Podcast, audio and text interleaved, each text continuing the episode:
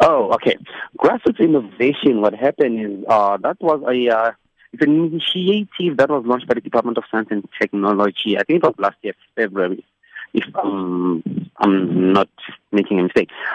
Uh, what happened is when they started it, uh, there's a guy that uh, I'm, I'm friends with.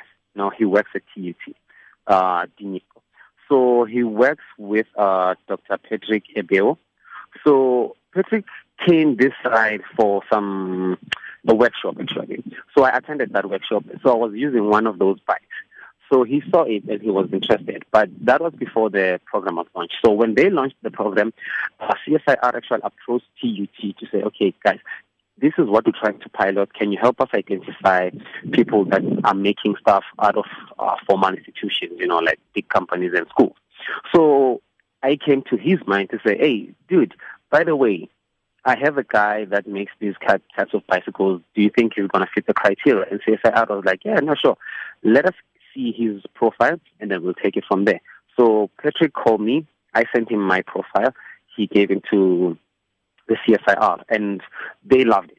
So when they came through to see it, they saw the potential. So what happened is they trying to help us commercialize our product. You know, from help from testing the the, the, the product, uh, from helping in terms of design and engineering. Because what what I do is something that I'm learning along the way. It's not something that I went to school for. You know, it's self taught.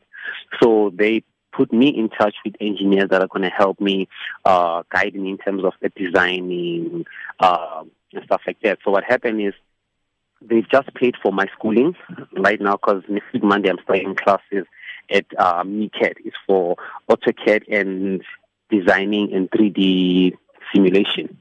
So they've paid for that. Uh, they bought me a workstation that I'm going to use for that course and to use for designing as well as time goes on. And then the other thing is they're trying to help us in terms of our branding and marketing as well. So because we have a uh, what do they call it, an IDP, you know, like an the development plan that we we discussed sometime last year, because we started off with um, consultation.